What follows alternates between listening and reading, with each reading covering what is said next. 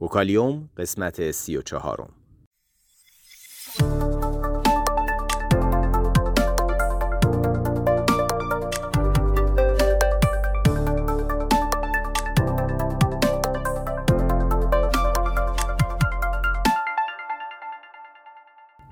صدای ما را از آسمان نمای گنبد مینا در منطقه فرهنگی گردشگری عباس آباد تهران میشنوید.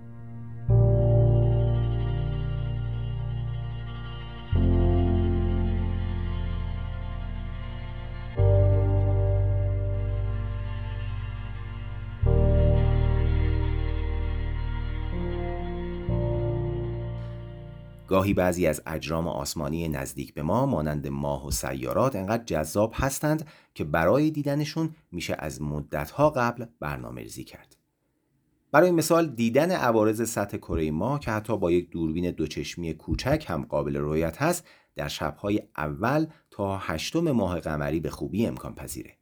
فقط کافیه تقویم ماه قمری رو چک کنید و برای رصد هر آرزه یا حفره روی سطح کره ماه از قبل برنامه ریزی داشته باشید. در این برنامه سعی داریم از نزدیکترین همسایه فضاییمون بیشتر براتون بگیم. خب قمر دوست داشتنی زمین در فاصله 383 هزار کیلومتری تقریبا نزدیکترین جرم آسمانی به ما هست و به همین سبب مناظر بسیار متنوع و جالبی رو برای رصد حتی با دوربین های دوچشمی عرضه می‌کنه. به جز دریاهای تیره و روشنی که روی سطح ماه دیده میشن مناطق درخشان مرتفع همچنین رشته کوههای شگفتانگیز و دشتهای عظیم دیواردار، گودالهای برخوردی و کوچک و بزرگ، حفره‌ها، گنبدها، دره‌های باریک، ترکها و گسلها و شعاها نیز برای رصد کره ماه وجود دارند. همینطور که ماه اهله ماهیانه خودش رو طی می‌کنه نمایش نور و سایه بر سطح اون مدام تغییر می‌کنه. نه تنها ساعت به ساعت بلکه دقیقه به دقیقه.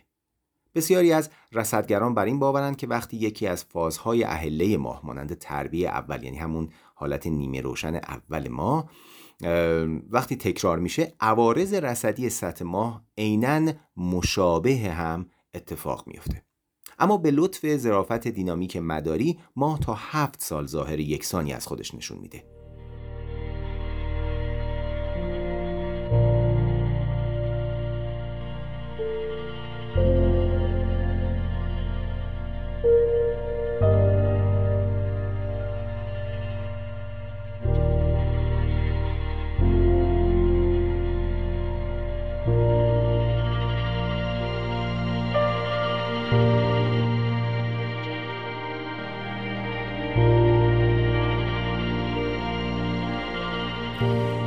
به استثنای شعاهای درخشان ما که هنگام ماه کامل بهترین دید رو دارند بهترین زمان رسد برای عوارض سطح کره ما که همون آرزه نزدیک به سایه مرز یا مرز میان روز و شب بر سطح ماه هستند بین اول تا هشتم ماه قمری.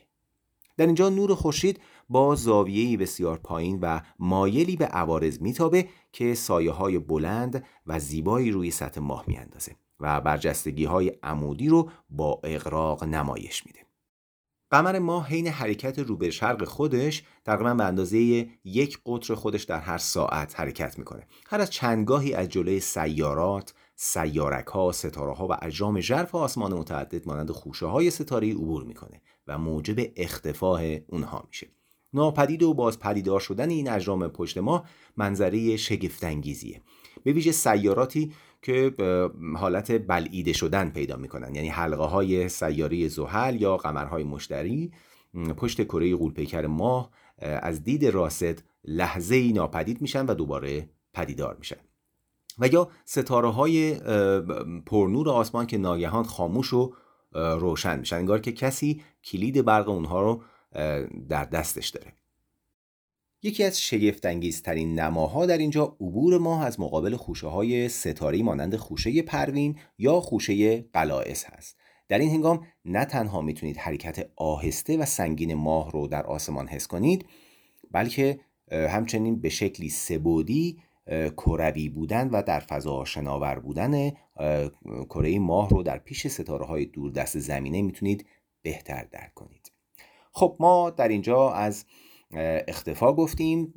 سعی می‌کنیم در برنامه بعد از عوارض سطح ما و همچنین دیگر سیارات پشت چشمی تلسکوپ با شما سخن بگیم. تا برنامه بعد بدرود.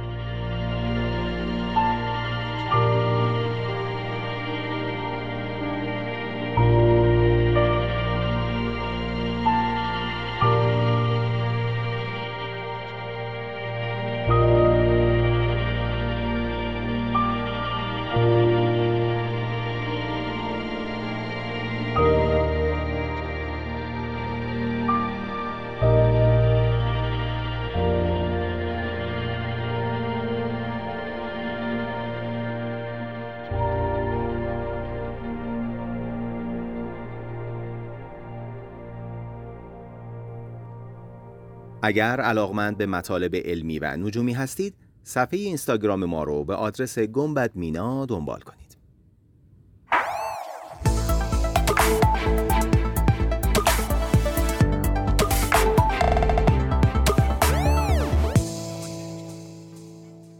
وکالیوم